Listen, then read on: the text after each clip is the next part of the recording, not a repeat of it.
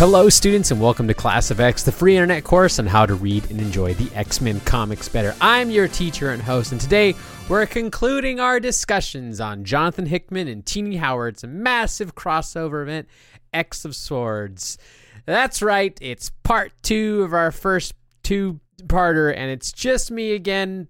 I'm here to talk into a microphone for far too long about these X Men and their swords. And last we left off, we were talking about the remaining sword bearers for the Krakoan side of this big tournament being set uh, by the Omniversal Magistrix herself, Opal Luna Saturnyne. Sometimes I say things into this podcast that makes me sound like a crazy person, and that sentence is one of them. Thank you for joining me for this episode. I'm really excited to finish talking about X of Swords. Like I said about in the first episode, I was probably like a lot of you, very confused and overwhelmed by this crossover event. It's very big. It involves a lot of parties, some that are old historical elements of the X Men canon, some are brand new entries into this library. It's got a lot of pieces to keep track of, and upon reading it for the second time, I have fallen in love with this story. It is such a fun adventure. It is high fantasy. It is drama. It adds to this, the the lore and canon of so many characters. It draws upon so many callbacks while also just creating great new instances and great new just inflection points for the X-Men. Can you tell I'm a fan of this story and I'm trying to get you all to be a fan as much as I am. And I'm going to do that by doing what I do best trying to explain the X-Men to you guys.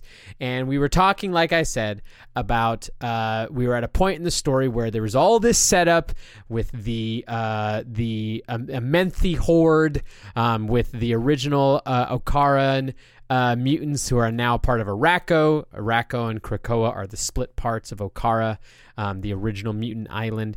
And now they're in this big sword tournament for who gets to win and fight and take over Otherworld and defeat Opaluna Saturnyne, and then eventually come through and take over Earth. And so it's it's the big stakes are being set up, and so we're caught here at this point where uh, the through a, a prophetic statement uh, given out by Saturnyne and told through Polaris, um, we're finding these remaining five sword bearers. And I think the last person we left off, we were talking about Cable and his sword of Galandor, Galador, I can't remember. Um, there's even parts of the X Men lore that I can't keep track of, and it's there's a lot of lot of names for swords in this story, and I can't remember all the names of the swords. Um, but I can name all the sword bearers, and we're going to go through the remaining five, and then we're going to talk about the Blades of Arakko, who are the people that are fighting for the Arakkan side of the tournament. Um, we're going to touch a little bit about the little side story going on with the Hellions um, in I think it was Zeb Wells was writing the Hellions, which I, I could do a whole episode on the Hellions, and I bet you I'm gonna do a whole episode on the Hellions because it's so good.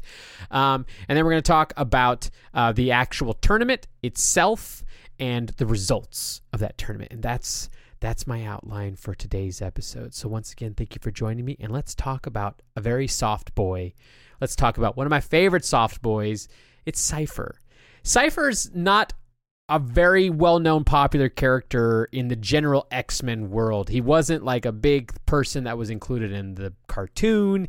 He wasn't anything that was a part of the X-Men film universe. He's really, you know, he's just someone that people who read New Mutants know about. Um, he, like I've said before, Cypher is the member of the New Mutants that died that was the big catalyst, you know, death in the New Mutants story, similar to how Thunderbird was the first X Men character to die um, in the line of duty. Cypher was that. And so that kind of put him on the back burner even more so than he already was because his power is not an aggressive uh, like in your face power. He is a translator. He understands language. He can speak and understand almost anything he can hear. He loves coding, um, which makes sense to why his best friend is a mutant alien named Warlock, um, who is part of the Technarch race who are these techno organic beings that assimilate. They're very much like the Borg, if you know Star Trek. Warlocks, uh, Technarchs are like the Borg, and Warlock is if there was a Borg character who War, Warlock is seven of nine. Except seven of nine was like converted back to human, um, but Warlock is he's he's a Technarch who has empathy and emotions, and that's not part of their race, and so he's a mutant. And his best friend is Cypher. He has this great like Yoda like way of talking, and he he throw he he mishmashes words together, and the way he he colloquially and and um, enthusiastically refers to Cypher as he is his self friend, um, self friend Cypher. You know, he says that a lot. Um, and so Cypher is the sixth sword bearer, and he's the he's the odd man out. You know, we got Magik, who has her own soul sword. We got Wolverine who's this you know cowboy samurai. You know, we've got uh, all these people who are meant to have swords. Even Storm, who's not been a sword holder, it's like you give Storm a sword, and you're like, that makes sense. That woman holding a, sto- a sword, that makes sense. I would follow her into battle. But Cypher, he's a pacifist. He's the voice of Krakoa. That's his job on the island. Is he translates the the the speech uh, of Krakoa, the island they live on, um, and he is designated as a sword bearer, and so uh, it's it's there's a lot of people with mixed feelings about him, including Warlock, who is his sword. Like Warlock, who has these metamorphosis abilities, um, is is going to be his sword, um, but everyone else like thinks that Cypher should bow out somehow. You know, Magik, who is trying to train him a little bit with sword fighting, even she's like, eh, she, he can't do this. Krakoa, the island itself, like it uses Mondo, this Generation X character, to like to force a message to Cypher, who's ignoring Krakoa, to like beg him, don't go. I, I need you. You're my voice. I am connected to you. I, I, you know, I even read it as like Krakoa loves Cypher. I don't think it's just simply Krakoa is uh, saying he shouldn't go because you know he doesn't want to lose its voice. But I think it's because like him and Cypher, they're like buddies, like they're they're they're partners, and so like he doesn't want to lose his friend. Like if you only had one friend on the island who could talk to you, you don't want to lose that friend. That's a very important friend.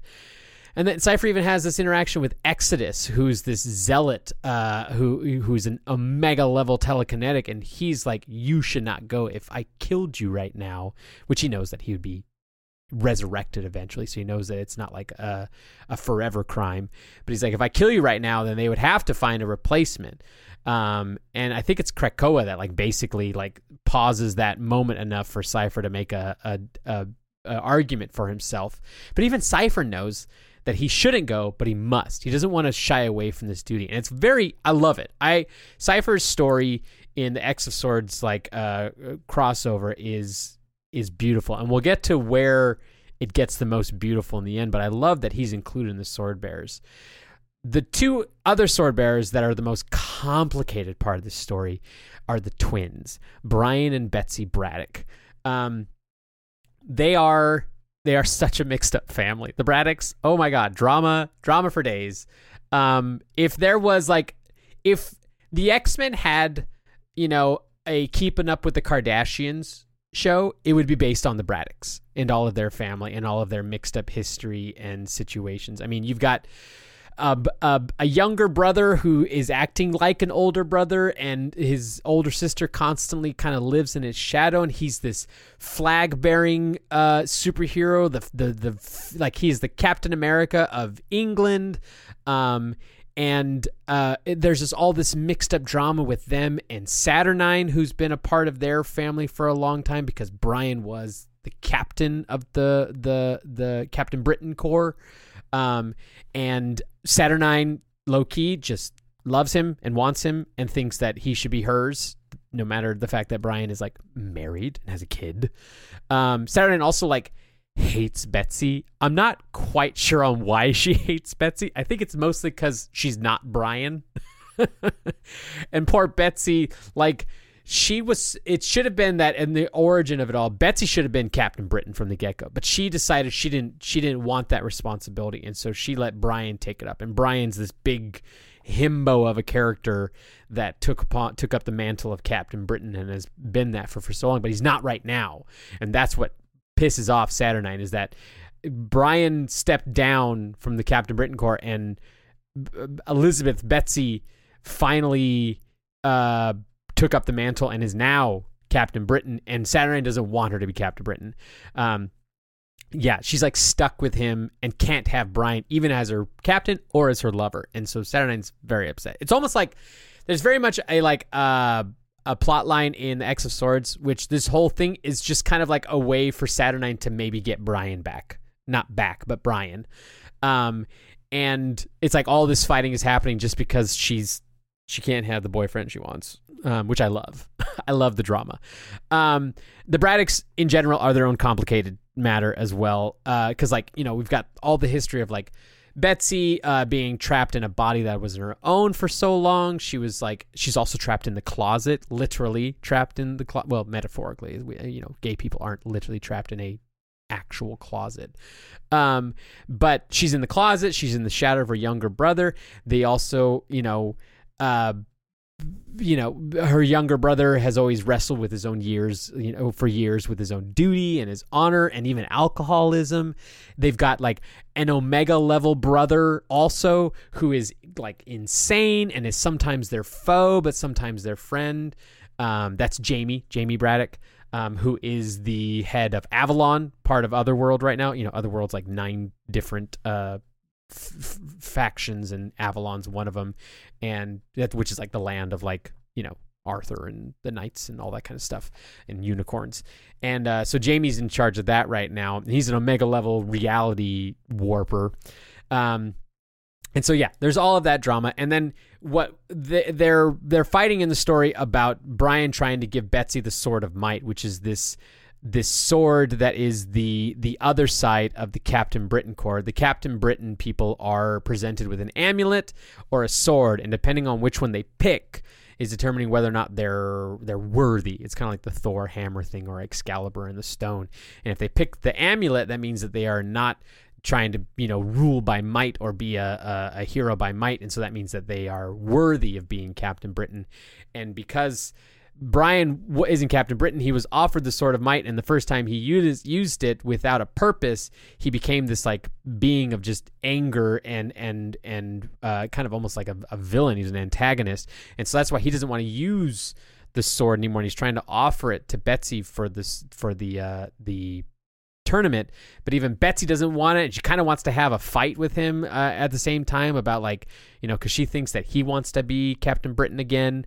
Um, and and she doesn't she knows that Saturnyne doesn't want her to be Captain Britain. And so Betsy's like everybody doesn't want me to be Captain Britain but I know I should be. And so they're kind of having their own quarrel there. But it all gets wrapped up kind of in a, in a happy ending where Brian uses his manly charms to tr- to kind of like distract Saturnyne long enough for Betsy to get the real sword she's going for, which is the Starlight sword, which is made from the pieces of um, Saturnyne's uh, uh, uh, base, where all the, the the nexus of all the multiverse is, her her her um, castle, and uh, and she and Brian tricks her with the kiss, and they manage to get the Starlight Sword. And Brian finds purpose finally for what to use the Sword of Might for. He's going to use it to protect and oversee his brother uh, over Avalon. So they finally have their swords. They finally have their purpose. They kind of come to an agreement and understanding of each other. And Saturnyne's not happy about it, but we've got our next two sword bearers, and that's Brian and Betsy Braddock. Um, and then our uh, what is it ninth? Are we up to nine? Yeah, we're up to nine. Ninth sword bearer is Dad himself, Apocalypse, who uh, is really the crux, obviously, of a lot of this story of this conflict between uh, Arakko and uh, Krakoa. Um, and we get more about his backstory that he was we know he was he his, he was separated from his family but we finally learn like why he was separated and he was left by his family because he was thought of not fit for the fight that they had to go to and he's we find out he's been kind of paying this price of being left behind for millennia and now he's he's you know, pretty gung ho and putting a lot of pressure on himself to finally make up for that now that he's reunited with his family, but they're clearly more broken than when he left them. And he's bound and determined to be fit this time, and he's going to be fit by using his favorite sword, um, which was actually uh, this sword that was made by his sister-in-law, Isca the Unbeaten, um, whose mutant power is she can't be beat. Um, and so yeah, Apocalypse goes to goes to Egypt um, and opens up what these four crypts that are clearly uh, like the four crypts of his children, um, the four horsemen, and each crypt holds a piece. He has his sword breaks into four pieces, and he recrafts his sword to be ready for the sword fight. And the tenth sword bearer, um, I'm kind of sad about this one. He's the, he's the only one who doesn't get a story. He doesn't get um, really a, any any sort of backstory or any quest to find his sword. It's Gorgon, um, and Gorgon is actually a really interesting character that I, I, kind of like. I'm sad that they really didn't invest any more time. I know they had this. This story is already too long. It's like 25 tie-in issues, it's already too long. I understand. You got to cut things somewhere, but he's so interesting because I don't think a lot of people know who Gorgon is. They don't like, and he's he's very important when it comes to the tournament later. He there's a he's he's he's a big turning point for the tournament, but we don't get much about him, and we don't learn like they don't really introduce him to the audience, and they don't really introduce, introduce him that he's this tragic prodigy that you know is gifted but doesn't want to live with these gifts he's given when he's younger and it's all made worse by this mutant power that he has where he can't look at people without turning them into stone. And so he basically operate operates as someone who is who is visually impaired. And he like there's so many cool things about Gorgon that he like I can't even list them all. The man made a like when he was like a teenager devised an, a mathematical equation that unequivocally uh, proved the existence of God, and then later on uh, is gifted with swords that are that is literally called the God Killer, and makes it his quest to kill God. it's fantastic. That's Gorgon. He's also like uh, a captain for Krakoa. He's one of the captains, and he's like the Quiet Council bodyguard. He's just so cool. Like they, the Krakoan era is the best part of the Krakoan era is what they've done to add to the story of villains of the X Men villains, and in many instances rehabilitate them, which I find so therapeutically poetic. Um, and Gorgon is one of those, and I don't know. You could tell that I'm salty that they just didn't like give him more time. He's there with Apocalypse when Apocalypse gets his sword, and that's about it for setup for poor Gorgon. Um, if you uh, w- maybe we'll do an episode about his origin and backstory because he's a relatively new character in the past like i don't know 15 20 years um, and i would love to kind of introduce you guys into this this interesting he's kind of a wolverine character and he's kind of a daredevil character as well because he's he's connected to the hand um, and so he's very fun. We maybe we'll talk about him more later, and we're going to talk about him more in this episode when we get to the tournament. But first, I'm going to quickly go through the blades of Arakko, so we make sure to to point all those out. Um, I'm really trying to keep this episode not going for forever, um, and so I'm going to be kind of trying to swiftly travel through some of these points because um, we haven't even gotten to the tournament itself. Um, the blades of Arakko are thusly uh, Apocalypse's kids, War and Death. They're the two that are going to fight for in this thing. War is also the mother of another sword bearer, Summoner, who we learned a lot more about in the last episode. He's the one that tricked Apocalypse into opening up the gate and causing this whole mishmash to happen. He's a little piece of crap. Um, he uh, and his mutant power is invulnerability, and he also is trained in the ways of the summoners from Amenth and can summon monsters and that kind of thing. And then we also met the, the third sword bearer in the last episode when Wolverine was getting his sword, and that's Solem, who uh, killed War's husband. And so there's drama there. Um, we also, you know, Death, like I said, is one of the sword bearers, and he's also is like part of this weird mutant tradition of having bad ouchy eyes. You know, we got like Cyclops. We just talked about Gorgon. Death has just a death stare. Um, there's a lot of mutants that have uh, no no eyes. Um, you know, we always talk about there's so many blue mutants. We don't only talk about the no no eyes mutants, the ouchy eyes mutants. Um, we should make sure to point all of those out because I think there's even more than the three I just listed. Um, we also uh, there's the the fifth sword bearer is the white sword of the ivory spire, who's this interesting immortal healing mutant um, that is only participating in the tournament if like uh you know the the horseman uh specifically war beg for it. Um he's a fun character. I like him a lot um and then there's we meet red root the forest who's actually the the uh arakkan uh version of cypher he's the voice or they're i don't i don't know what their pronouns are they are uh the voice of arakko um and really cool design. And we don't really learn much more about them. They're just kind of a, a character that's added to this whole tournament, and and that's about all they did with uh, the red with Red Root. Um, but I, I thought they were interesting. And then we also have Isca the Unbeaten, who can't be beaten. Wonderfully complicated and interesting character. Um, I love Isca. Um, she's so she's so mysterious, and I want more Isca content, just like I want more uh, content of the eighth sword bearer, Bei the Blood Moon, who is also this new mysterious character that's mutant powers called the Doom Note. It's a little bit like Black Bolt, it seems, where her voice is, you know, powerful enough to level mountains, but she uses like a different version of her voice to speak. But this version, this Doom Note version of her voice, Cypher can't understand. And he thinks it's so fascinating that um, she has a language that he can't understand, and we'll get into why that uh, kind of connects even further later on when we get to the tournament talk. But then the ninth funniest, I think this is the funniest sword bearer of Arakko is Pogg Ur-Pogg.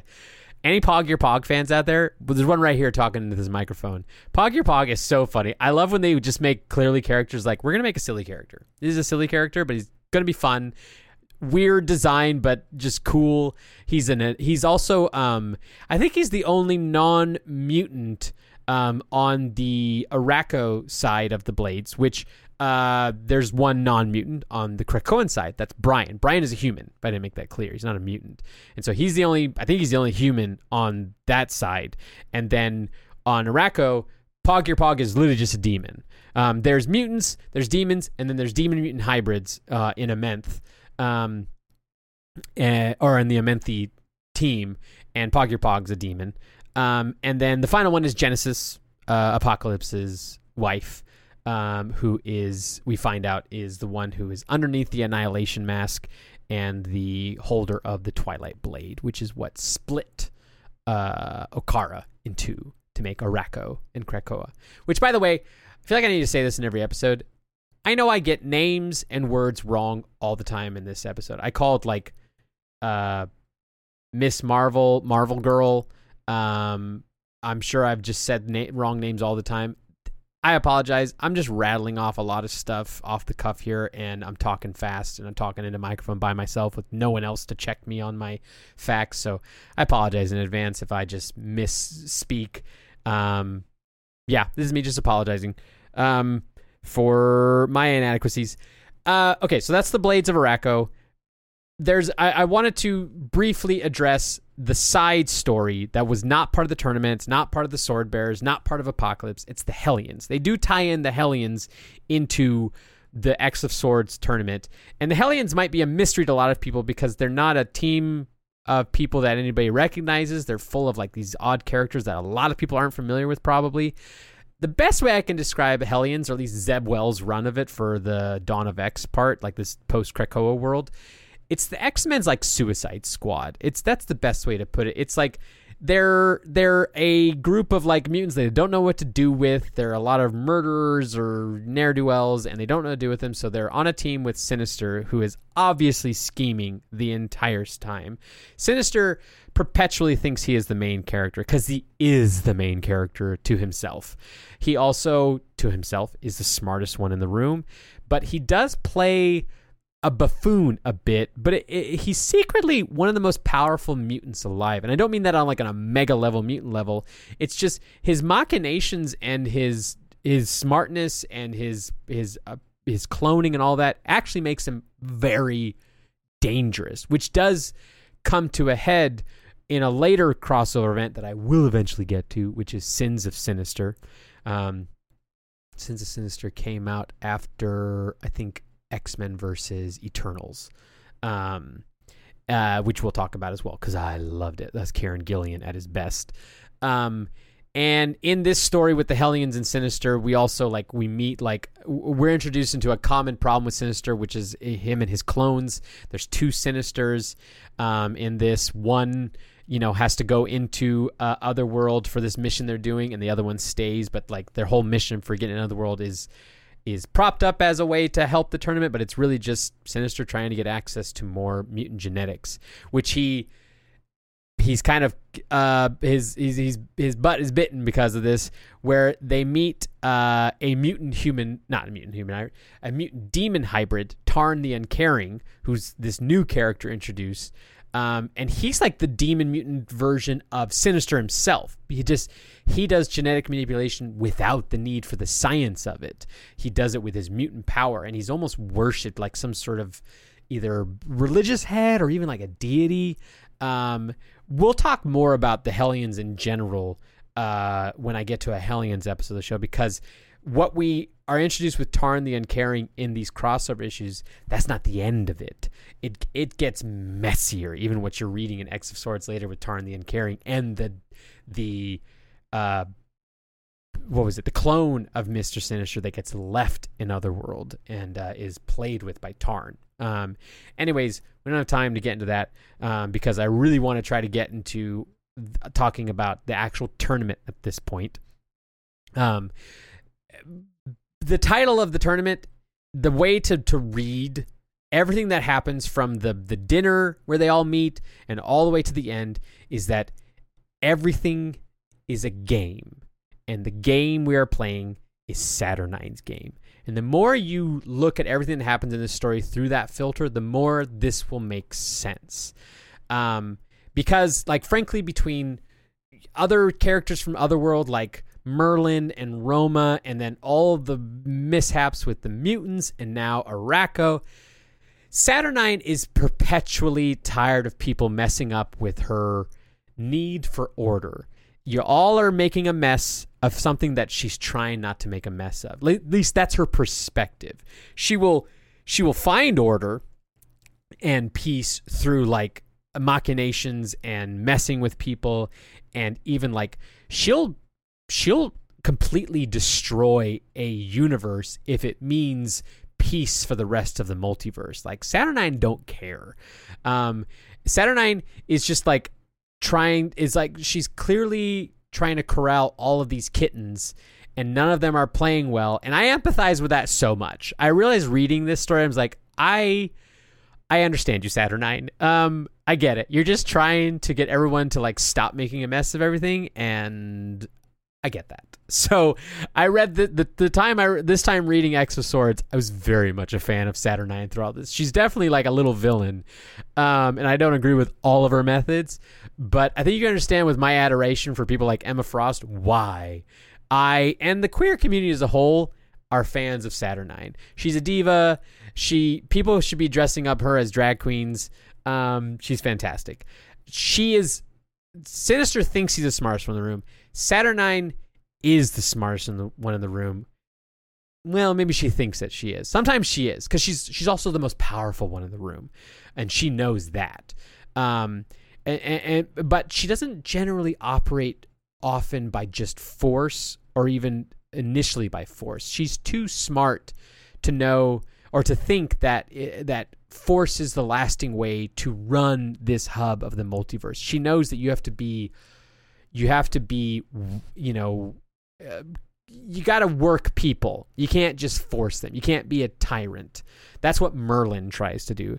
Saturnyne's like, I'm going to manipulate things like I manipulate magic. And that's what she's doing this entire time. Everything in X of Swords is a game.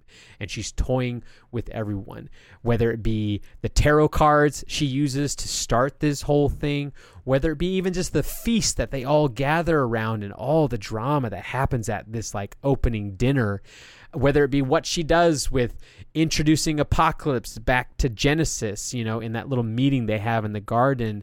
Uh, she even like messes with Wolverine and and gifts him this vision of what would happen if Wolverine actually followed through with his ass- assassination attempt of Saturnyne.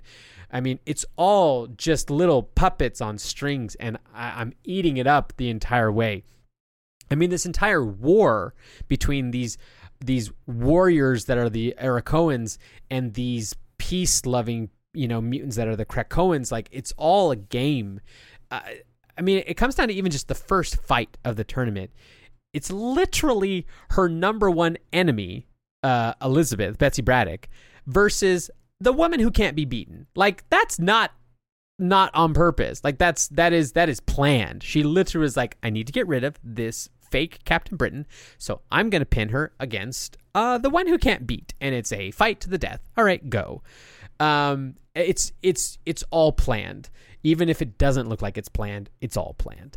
Um, and it's planned to a degree where the Arakkoans they are they are smashing the Krakoans in this tournament. Like they are in you know uh, game number 25 and they're losing like 16 to 5 or like it was like 18 to 5 or something like that and it, it it all gets played around and they're all doing these either sword fights or these arm wrestling fights or even Cypher has to get married to Bei, which is just chef's kiss great.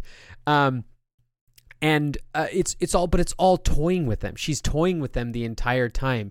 You know, Solem uh, you know, uh, uh, actually, it's uh, Storm and Wolverine are doing a drinking game against each other, which then turns into War and Solem having a fight with each other. But then Solem calls upon his favor that Wolverine is in debt to him by making Wolverine fight War after Wolverine just killed War's son, Summoner, in a sword fight. So it's all just it's it's it's drama and I'm eating it up and we're feed we're we're eating well. We're eating well in this tournament. I will say that. And it all like leads to this great moment where Gorgon, bringing it back to Gorgon, who is the one is who's the only reason why they don't even where they have even a chance of winning, where the Krakoans can't have even a chance of winning, where poor Gorgon has to go up against the White Sword, who literally is like, "Hey, you have to fight my hundred uh, boyfriends before uh, I'll fight you. I mean, it's Scott Pilgrim to like, you know, how many does he have to fight in Scott Pilgrim? Seven ex boyfriends, ex ex uh, uh, partners. Um, it's it's it's that times uh, twelve, and Gorgon kills like thirteen of them, and it's not even until you know people say like this isn't fair, you're losing this for us that the White Sword finally steps in and then just murders a wounded and and sick and and and almost dying Gorgon, who is the the lasting uh, death from this tournament for the Krakoans. Like Gorgon hasn't come back since this happened. We lost Gorgon during X of Swords. I'm sorry to say that. I just introduced you to this awesome enigmatic character, and then at the same time, he's gone. He has not been brought back. Um, as they said at the beginning of this tournament, you die in other world, you die in real life. It's very much the Matrix. Um, and you know, but he he he heroically levels the playing field. Um, and makes it so like almost the entire tournament was pointless for Saturnyne's enjoyment because it just comes down to what we knew was going to come down to Apocalypse versus Genesis, mom versus dad, you know, split family brought together in a fight finally, which is predictable, but just because you can see it coming doesn't mean that the the journey along the way isn't fun. And and I think that's even a lesson that like the writers are trying to teach with this, but also they're teaching it through Saturnyne's enjoyment of games. Um, you know, we know we it, it, it, we know these things are coming, but we can still just love the story. Like we know you know, the ring is going to make its way to Mount Doom, and we know the Jedi will win. We know Harry Potter will be the savior, but you still want to see the final fight. Um, and when it comes down to it, like Genesis loses, but it's made clear that the Annihilation helmet, this Annihilation deity, really only allowed this game to proceed because they assumed they would win no matter what. Um, and they betray the rules of it once at the end of Apocalypse and Genesis fight concludes and Genesis loses. Um, and, and, and they betray the rules by, by then going like, ah, I'm going to have a war anyways. Yes, we lost. Wartime. And Saturnyne also knew what she was doing and she knew this was coming. Um, except for one thing. One thing she couldn't predict was that she had this whole thing planned out that through this all, she was going to get her Captain Britain Corps back, which got uh, destroyed during these uh, uh, uh, in what are they called? It was the these the, the Jonathan Hickman story where all of the universes were uh, colliding, um, and uh, which was happening in different Avengers titles.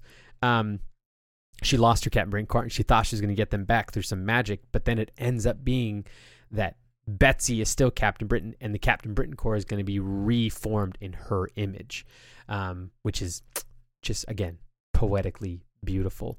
Um, you know, it, it, all turns into this giant fight where you know now the X Men are just flat out fighting all of the you know Amenthi horde, and the Amenthi summoners are bringing in all the demons that have been kept back in the actual Amenthi dimension in response to this fight. Um, which then is responded by Magik using her teleportation, uh, you know, abilities to bring the biggest sword they can, literally a giant space station called the Sword. Um, and through that, and all of the stuff going on with Jean Grey and Cyclops, Cyclops and Krakoa, this is also how the actual X Men team, the team of the X Men, which hadn't been formed yet in this new Krakoan era, um, they're reformed as like a new task force that is needed. They're like they realize there there is a need for there to be an X Men team, and Jean Grey and Cyclops are going to step down from the Quiet Council, and they're going to be the leaders of the X Men team. And that's that was that's introduced in X of Swords, if that's not made clear. And so then it all you know culminates in Apocalypse making the ultimate sacrifice for love by donning the Annihilation mask and making the only decision that someone who is unfit to fight could make. He surrenders for the horde. Um, and you know they utilize even like Jubilee's son, who's a dragon. I can't get into why he's a dragon right now, but he's a dragon who has fire breath that destroys um, reality. Um, but they use Shogo's you know dragon fire to close the dimensions to you know uh, all these demons that are coming through, and once Apocalypse surrenders, Saturnyne then changes Annihilation because it has to exist. Someone has to control the Horde. But she changed it so that it is no longer as powerful or d- as directly controlling as it was. Um, and so it's all like everything has a purpose, everything is for a reason. It's all about change. That's also a theme that's in this story. You know, things don't have to be destroyed or go away like it's like energy. Energy doesn't go away it all just changes. And in these changes there's an ask for a show of good faith now that the the you know Amenthi horde has surrendered Krakoa has won and Otherworld is no longer in danger. And um this show of faith is one how apocalypse is finally reunited with his family. He is going to stay um, it, with the, uh, Okkara and all of those, his children and his wife, and um, or he's going to stay with them in Otherworld, and then Arakko um, is going to be the one that goes back to uh, real world and be reunited with Krakoa, which is what leads us eventually to uh, the Arakkans um, going and living on Mars. I don't know if you knew that uh, headline. Arakko is on Mars. Um, and then it kind of all wraps up again where in the end where saturnyne was in control um, the entire time and it all wrapped up the way that she prophesied except for she still doesn't get what she wanted which is just brian. Like there's other guys. Get get over brian saturnyne. He's not that i mean he's he's attractive but like you've got a whole like multiverse to pick from. Move on. Um okay. I don't know if any of that made sense. Uh again uh, I just wanted to try to make sense of X of Swords with you guys. It took two episodes to get through it all. I'm sure I've made some of you even more confused about this story than you were at the beginning of it. And if that occurred, I'm sorry. For those of you whom this made more sense to you, uh, fantastic. I appreciate that. Let me know um, if uh, I missed anything or if there's more questions, you can uh, join us in the Discord. Um, Discord is available to all of our patrons. Um, uh, this is a this is a show that is uh, supported by patrons on patreon.com slash class classofx um, or you can also use us the spotify question tool. I know that's on there and i've seen people utilizing that. But thank you so much for joining me for two episodes of x of swords. Um, I apologize for this being this episode being a little late. I appreciate you guys being patient with me and like the fact that this is a passion project that I'm doing in my spare time on top of all of my other duties of I don't know day job John and dad John and boyfriend John and all that kind of stuff. But this was so fun. I love talking about X of Swords. I love this being an excuse to reread it again. I hope you read it. And if you didn't, after you've listened to this episode, I hope you go read it. Go read it. It is too fun. It's beautiful. It's all on Marvel Unlimited. There's even a reading guide on there, so you don't have to like figure out which issues of which work. Um, and yeah, thank you so much. Goodbye.